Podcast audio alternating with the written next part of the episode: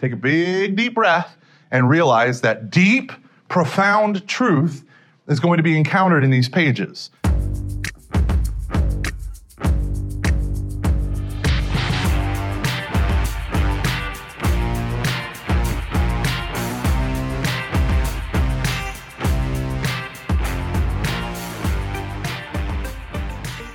Hello, ladies and gentlemen. This is Michael Gormley from Every Knee Shall Bow, your weekly Catholic podcast on evangelization. I am not joined by Dave Van Vickle. In fact, I'm not even joined by me. Today, we are going to listen to a talk that I recently gave to my RCIA class, and I want to show you how I very practically weave together the elements of all the stuff that we're talking about. So, for instance, you don't know Jesus if you don't know Israel. We talk about the history of Israel. We talk about Maccabees and all of this stuff, all within the context of explaining who Jesus is and what the Trinity is. I also weave together my personal testimony in the form of a personal funny anecdote, and I tie it into proclaiming the basic gospel message in order to lead people into repentance and into the marvelous light of God's love for them in Christ Jesus. So buckle up, stay tuned. Ascension Press is going to throw in a commercial magically somewhere in the midst of my tidal wave of words. Special thanks to all of them for putting up with our crazy schedule. Hopefully, me and Dave can have some normalcy soon. I'm actually going to try to buy a plane ticket and fly to Pittsburgh so we can record like five episodes in person. Whatever. Here we go.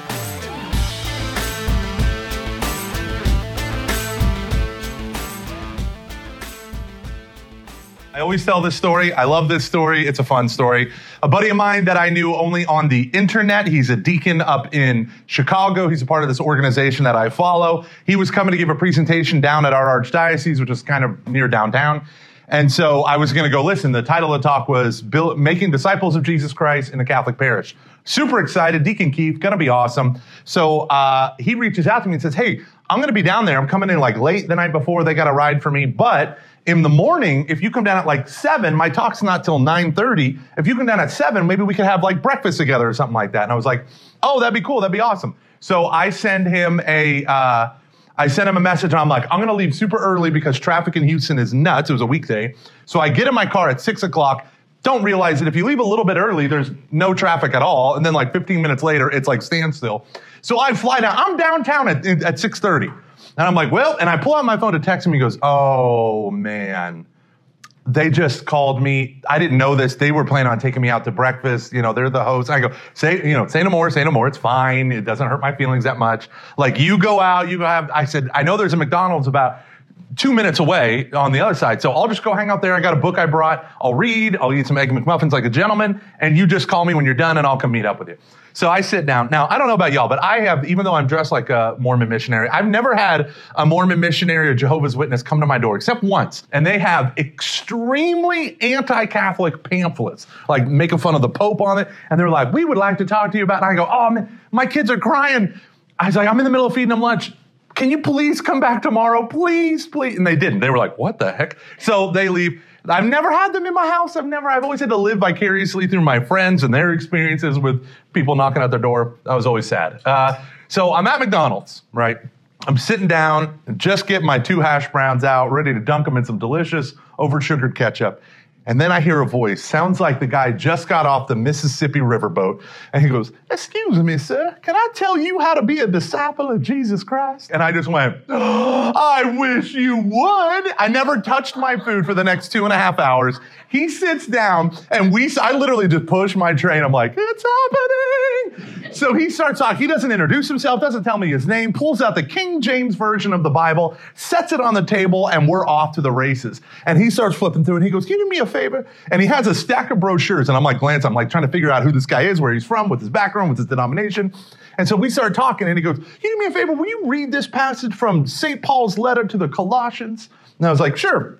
And it says, uh, For Jesus is the firstborn of all creation. He goes, Oh, isn't that interesting? Jesus is the firstborn of all creation, not the creator. Isn't that interesting? Isn't that interesting? And I was like, Are you going to give me a mint julep? I love this guy's voice, right? Right off the riverboat, right?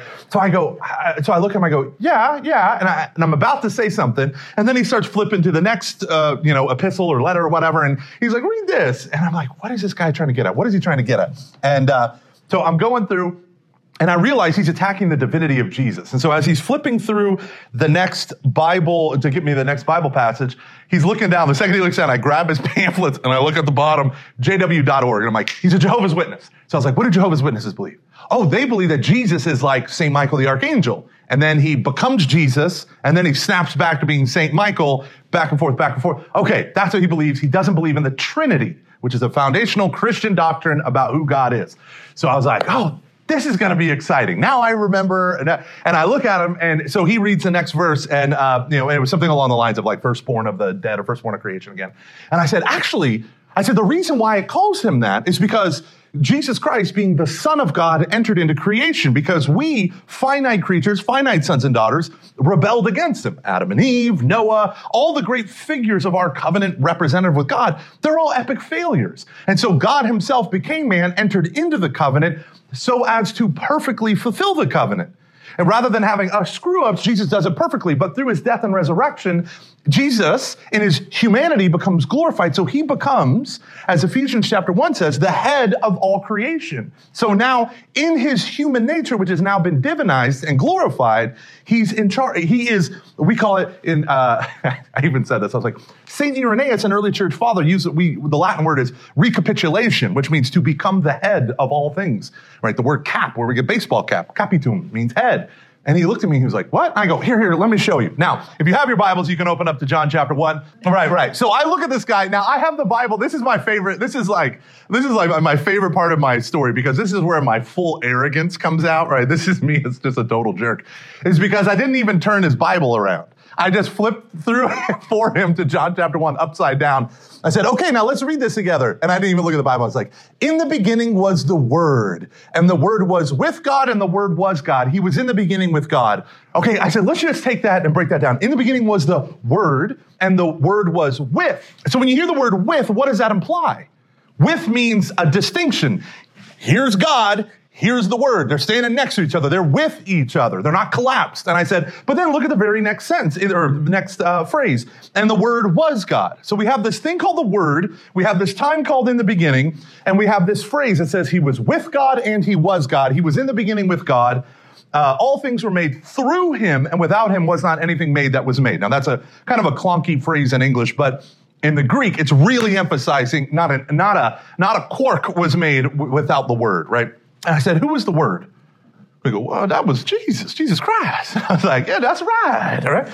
And I said, If you drop down, right, it says, And the Word became flesh and dwelt among us.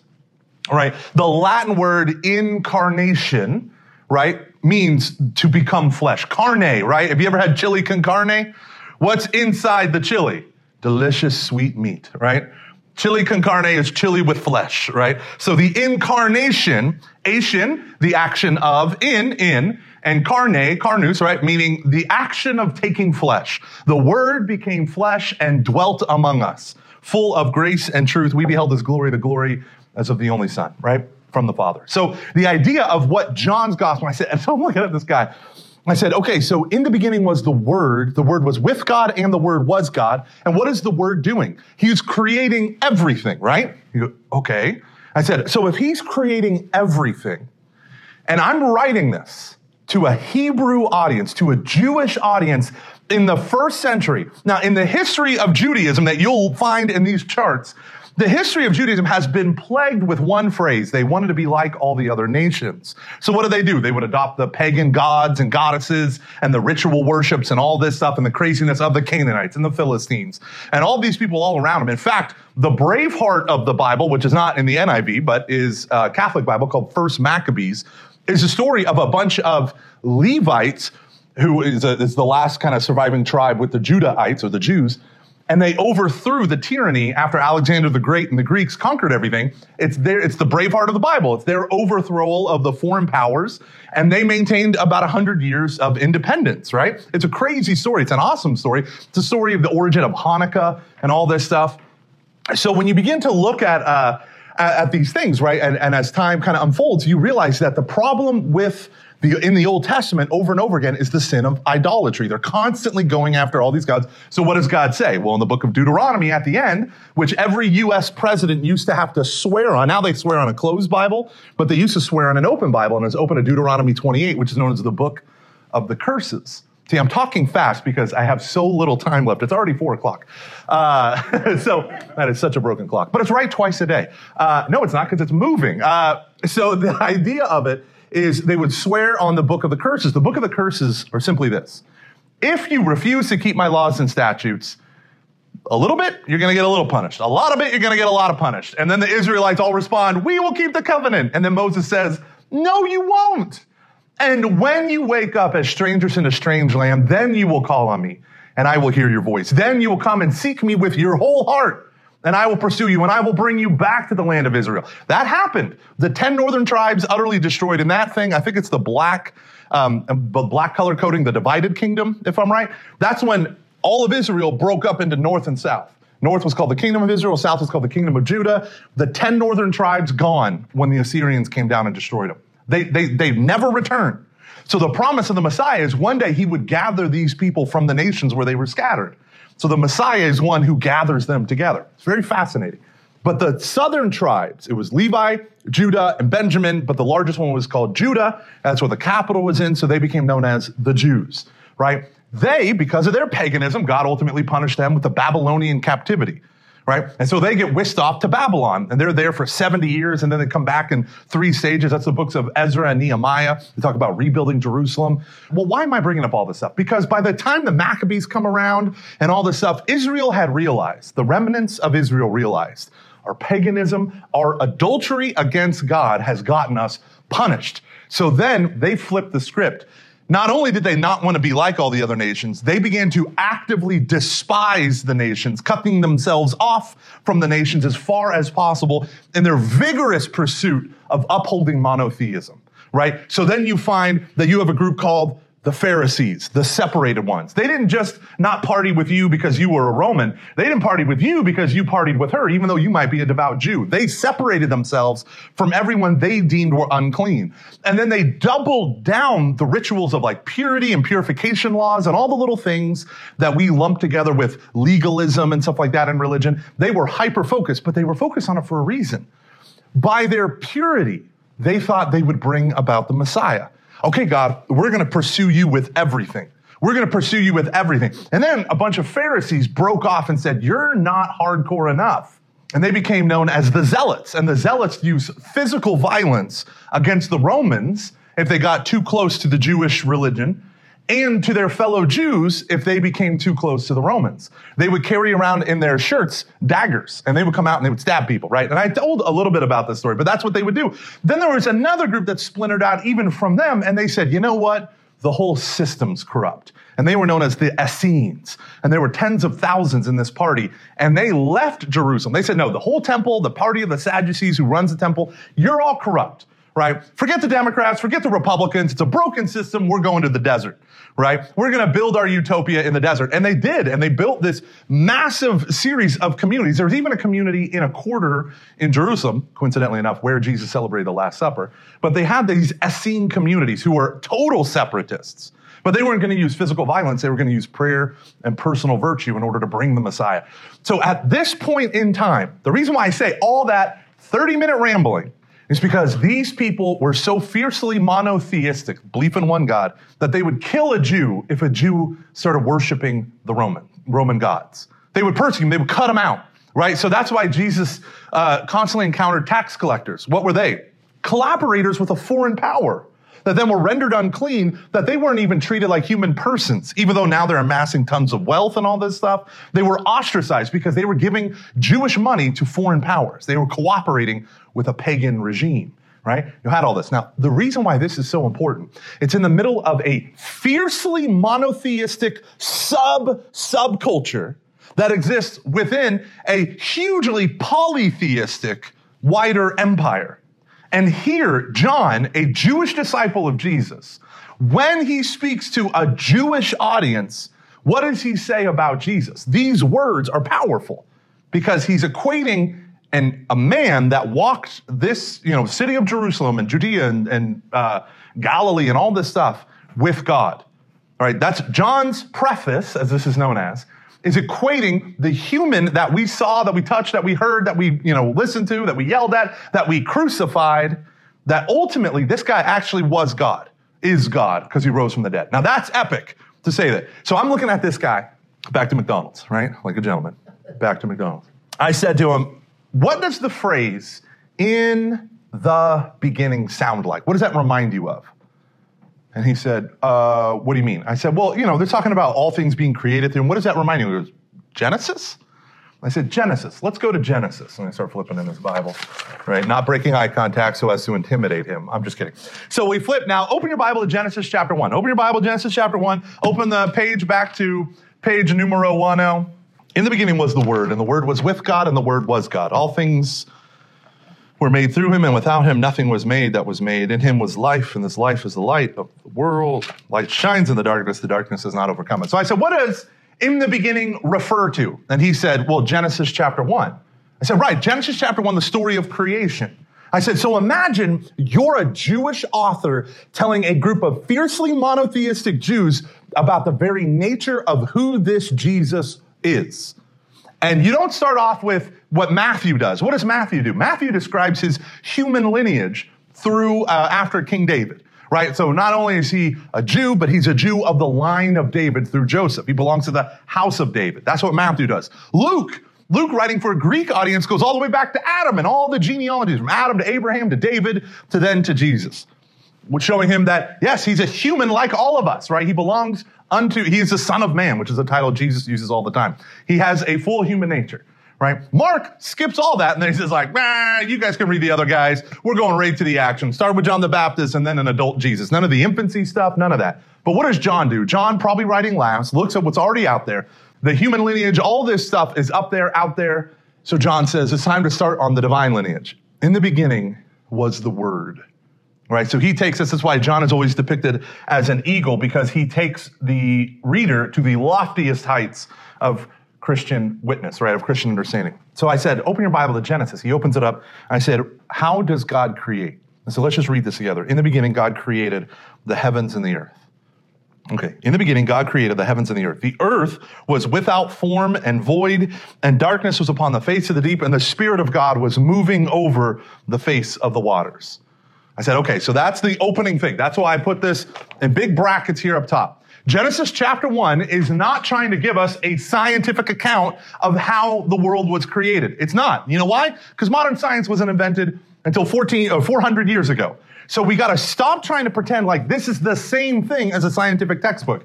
A scientific textbook wants to give you how. The Bible is trying to give you why. Those are qualitatively different answers. Why? Because science studies matter and energy right? The idea of theology is giving us the intention of a person. Why did you do that? Why did you do, how did you do that? Well, I took a car and I went really fast and I hit the other car. Why did you do that? Because I hate them, right? So that is the difference because why answers the question of intention and only free persons can have intentions. You don't look at an animal and say, why did you do this? I mean, you do, especially when they eat your favorite shoes. Not that that's ever happened to me. But you, you expect rational answers from rational animals, right? And animals ain't rational. So we look at Genesis is giving us the why. The why at the heart of it all. It's not, there's not a conflict between Genesis and science unless you have a very literalistic reading of Genesis, which the church says, you want to have that? Fine. All right, you do have to believe that God created everything out of nothing. You do have to believe that God created the special soul or did a special creation of the human soul. You do have to believe that at one point the human beings endowed with grace lost that grace through a free, willful act of disobedience. But if you want to hold that the earth is 6,000 years old, that's a scientific position, not a theological position, right? What you call the traditional view of the universe. I just want you to understand. I want you to give you breathing room. That as you look at this stuff, I was talking to, with a convert who was an oil man, and he said, "How can I believe in the Bible when I'm when I'm drilling its contradiction every day?" And I was like, "What?" And he said, "Come on, fossil fuels, millions of years old. I'm dr- these are the the remains of you know animals and plants and all this stuff." And I was like, "That's not Okay, okay, I see what you're doing. You're doing the same thing. The fundamentalist Protestant does the same thing that a fundamentalist atheist like Richard Dawkins does. The Protestant looks at it, demands it to give you 21st century science. It doesn't say evolution, so they throw evolution out. The uh, Richard Dawkins of the world looks at the Bible, sees it doesn't mention evolution or dinosaurs or whatever, and then says, well, this is stupid, and then throws the Bible out instead of throwing science out, right? They're doing the same categorical error. They're expecting blood from a turnip. They're looking at this and saying, why isn't it giving me modern science? It's not a scientific textbook. It's not trying to get that. That doesn't mean it's giving us lesser truths. That's the distinction.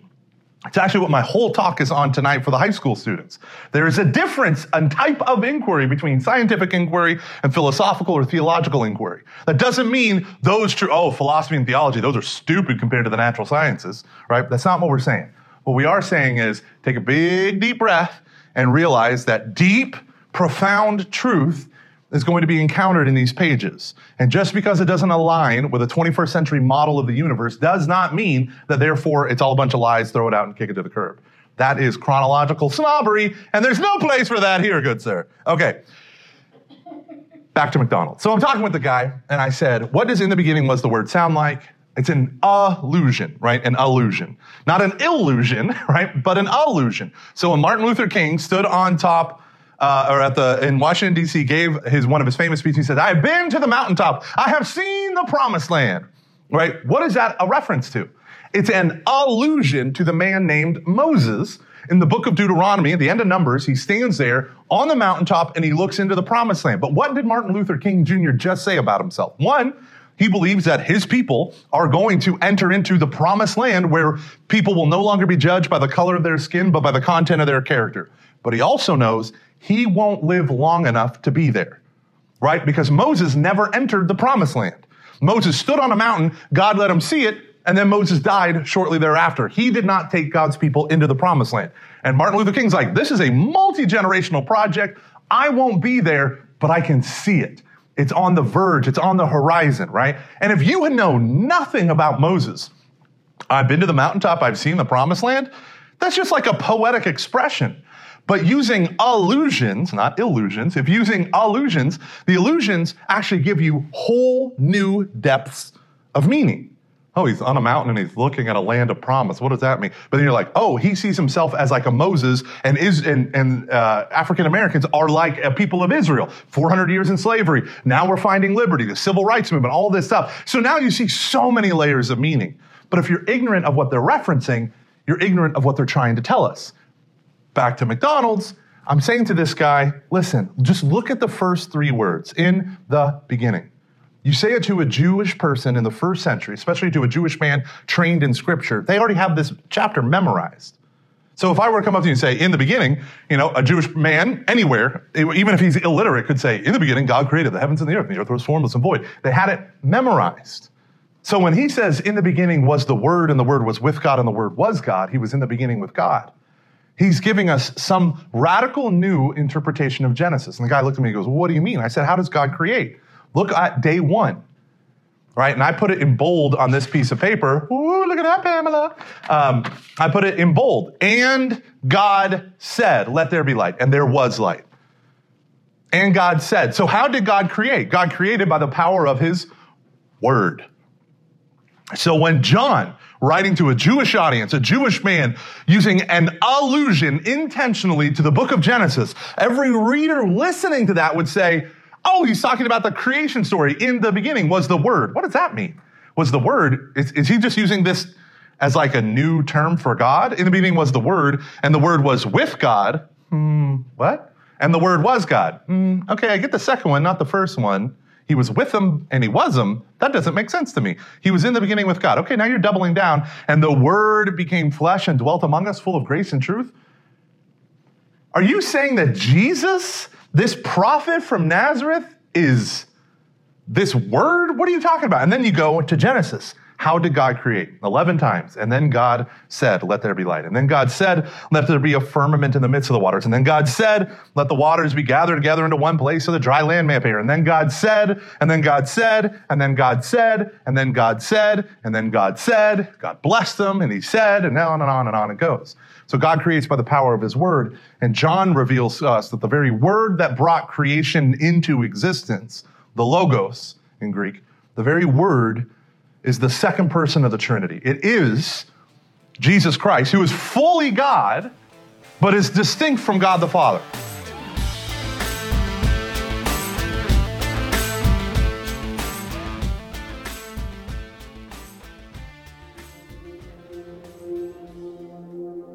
Hi, I'm Sonja Corbitt, the Bible study evangelista and a Baptist turned Catholic. As a Baptist, I thought that Catholic beliefs were invented, that they came out of nowhere and had no connection whatsoever to the Bible. I also happened to believe that the Old Testament was about rules, rituals, and sacrifices that the New Testament gave us permission to ignore for a personal relationship with Jesus. It's a long story, but as God began connecting the Old and New Testaments for me, I was stunned by the beautiful consistency of God in the Catholic Church. I can't tell you how exciting it was when God opened my eyes to the incredible ways the Old Testament foreshadows God's plan for the New Testament and for His Catholic Church.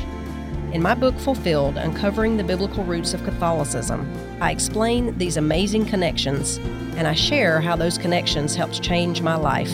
If you read this book, I promise that you will come away with tools to help you share your Catholic faith easily, answer questions about how your Catholic faith fits with what's in the Bible, and most importantly, grow deeper in your relationship with Christ. If you're interested in learning more or ordering a copy of Fulfilled, Uncovering the Biblical Roots of Catholicism, you can do so at ascensionpress.com or on Amazon. So, in the Catholic Church, we have this wonderful understanding of the two most foundational doctrines of the church the Trinity and the incarnation. Incarnation, and every time you see incarnation, you will think bowl of chili or. so, the doctrine of the incarnation. Now, we're just going to touch on this right now, but you can open up your Catechism of the Catholic Church and you bust open part one and in part one, it'll introduce you to the phrase, the article called, I believe in God the Father. And it'll break down what the church teaches about the Trinity. What do we teach? We believe that God, in his innermost mystery, is not alone. Christianity is fundamentally distinct from both paganism and the strict monotheism of Islam and Judaism. We believe that in God, there's only one God, one divine nature, but within the Godhead, there is relations. The Father relates to the Son, the Son to the Father, and both to the Holy Spirit. There are what we say three persons and one nature. Three persons and one nature, the divine nature. They are all equally, fully, completely God. So in the Nicene Creed, we say, God from God, light from light, true God from true God, begotten that's Jesus and the way he relates to the Father. That's the Son's relation to the Father. Begotten, not made. Consubstantial with the Father. Now, what does that mean? Consubstantial. So, in the early church, there was a huge, people were trying to figure this out. The earliest heresies denied Jesus even had a body. They were called the Docetists. He just appeared to look human. So marvelous were his words and deeds. But as time elapses between the actual eyewitnesses of Jesus' words and deeds, a new heresy flips the script, and his name is the priest was named Arius. The heresy is known as the Arian heresy, it has nothing to do with Nazis. Uh, it was known as the Arian heresy. And Arius taught that Jesus was the greatest creature, but not identified with God.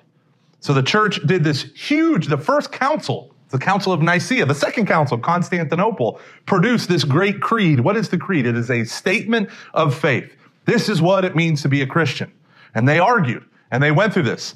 Now, what Arius did was he took fishermen songs and he would turn them in, took the tune and turned them into Arian heresies, and they spread like wildfire throughout the Mediterranean world, right? Uh, one day I was talking to the Christian music uh, artist, and he was like, eh, it doesn't really matter. It's just a song. Who cares if it's not 100% theologically accurate? And I was like, you Arian heretic! And we arm wrestled. It was fine. I lost, but not spiritually. Um, so the idea of this, this doctrine is the bedrock foundational doctrine. Now, story time with me.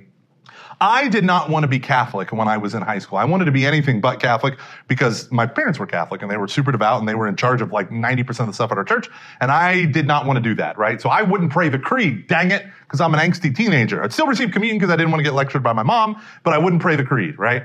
So here's the, as this kind of unfolds, right? I realize, well, you have Islam. What is Islam? Islam is like Christianity. It's old. It's all this stuff, but it's a lot simpler. Instead of the Trinity of Father, Son, and Holy Spirit, three persons, one God, but not gods. That hurts my brain. So let's just worship Allah, which is an Arabic generic term for God. It just like in Latin Deus, right? Like it's just the generic term.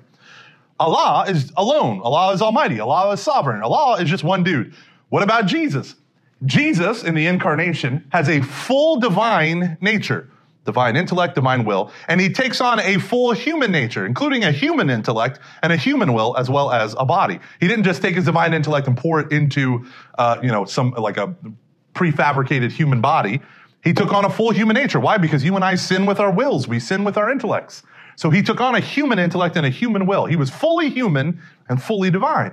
What is the Prophet Muhammad? He's just a guy. He's just blessed with a prophecy. That's the difference. So is this Jesus' is his two natures, one person, three persons, one nature? Very confusing. Islam simplifies it all. So I struggle with this mightily. I began reading the Quran and all this stuff as a as a as an angsty 16 year old, right?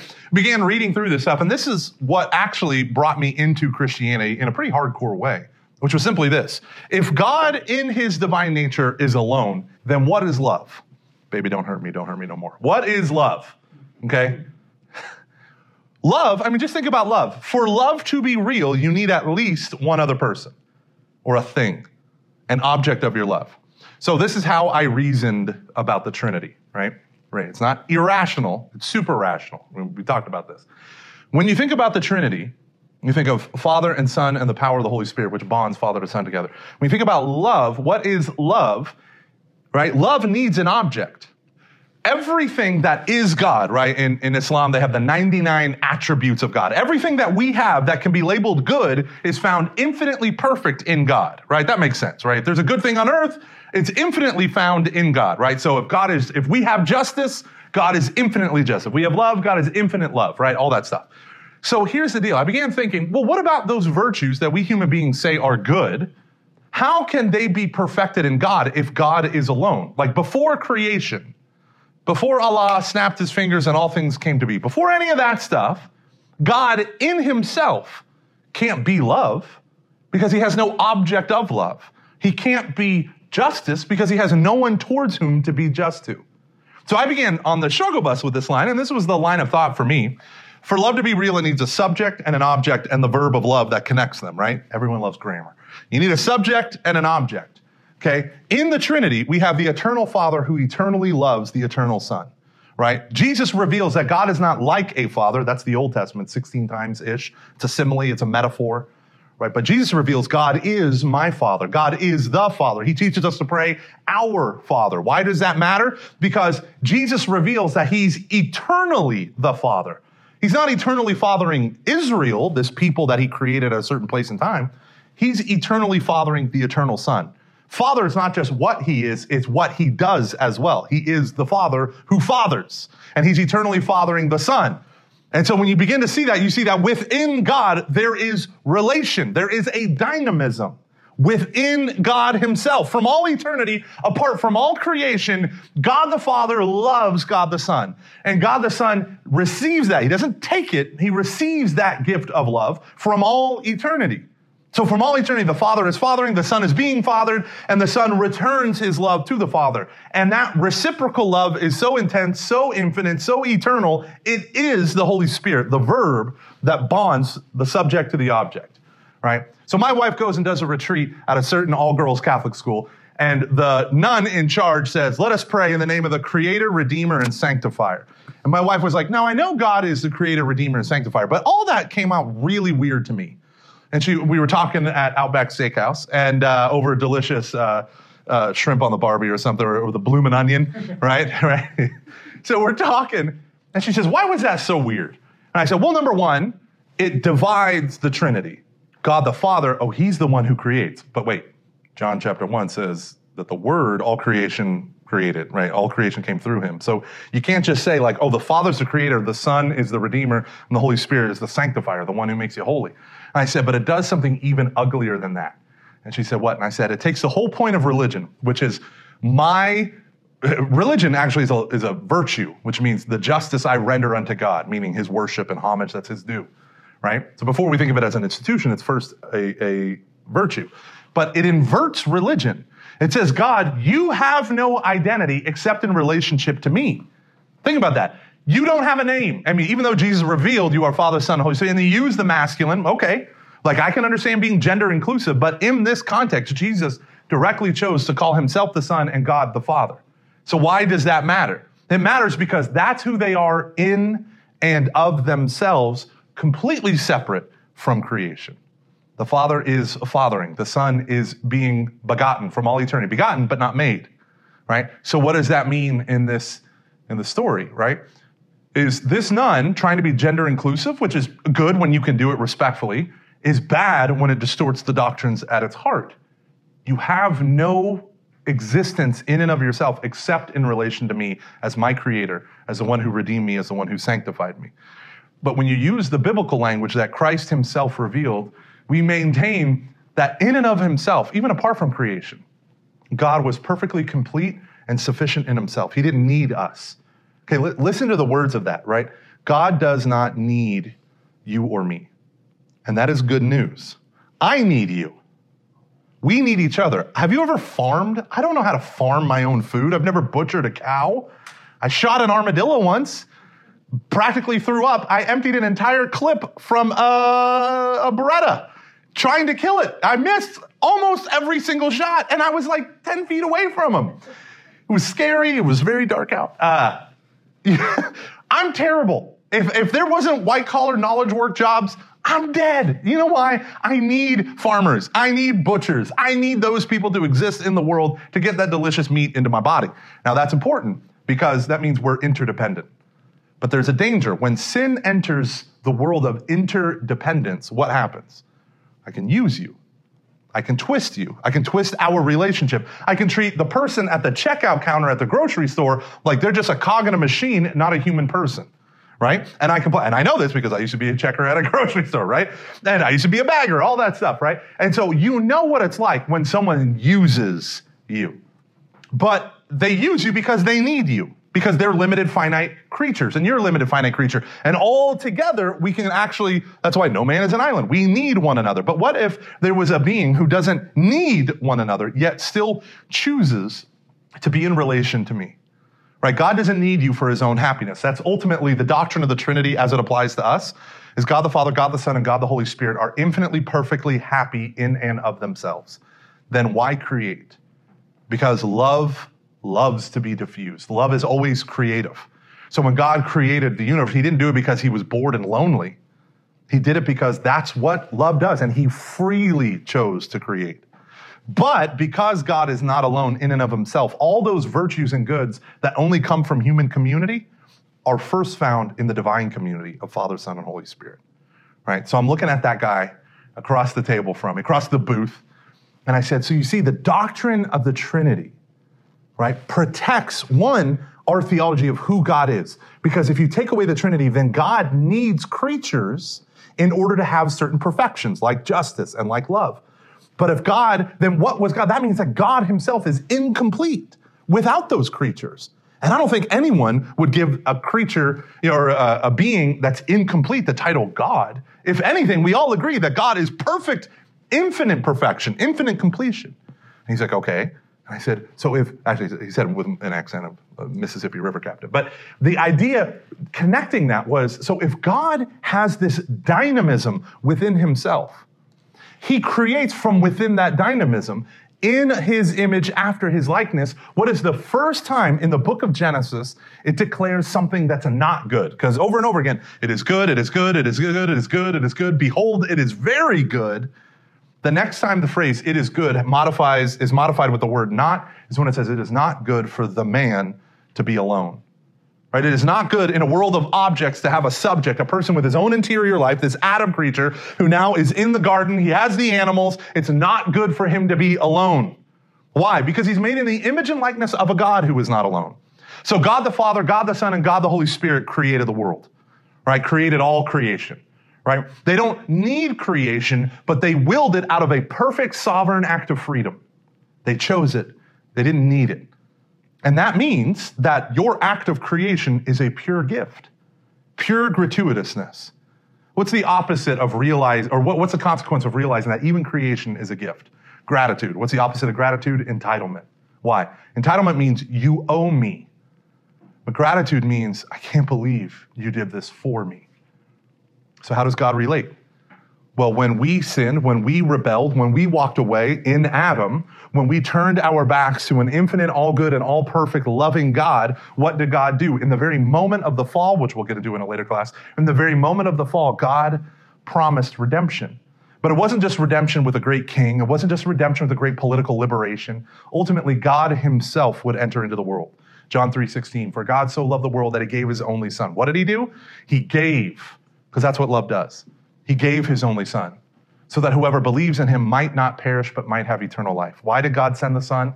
For salvation, to get people back on board, to bring them home. And when you look at it from this big perspective, you, you end up looking at the Trinity and you realize, but that's who God is. He's self giving love from all eternity. So when God enters into the world, what does he do? He manifests this self giving love. So what does he say? Look at Deuteronomy 5, 6, 5. Look at Matthew 22. It's the same thing. Love the Lord your God with all your mind, heart, soul, and strength, and love your neighbor as yourself. What do we do? We classify ever smaller and ever smaller those who fit in, and we expand ever wider and ever wider those who are on the outside looking in. And the God of the universe came to his own people. And he entered in to the fullness of what it means to be on the outside, to be excluded, to be rejected, to be marginalized, to be oppressed, to be forgotten, to be despised, to be hated. He entered into the worst that we human beings do, namely sin, self alienation, self exile. And he took all of that upon himself, what the Bible just simply calls the curse. He takes it all upon himself to annihilate it so that you can fit in, so that you can belong, so that you can have a place so that he can lay down his life for the sake of his beloved. No one loves anyone more than he who lays down his life for his friends. Right? So Jesus' entire mission becomes reinterpreted through the lens of the Trinity. Right? If this is who God is, then of course this is what God does. Right? And this is how God continues to manifest. Now, we human beings love to throw up sin and selfishness and darkness and separation, and we even use the gospel sometimes to do it. But what God is trying to do for us is to break down those exact walls.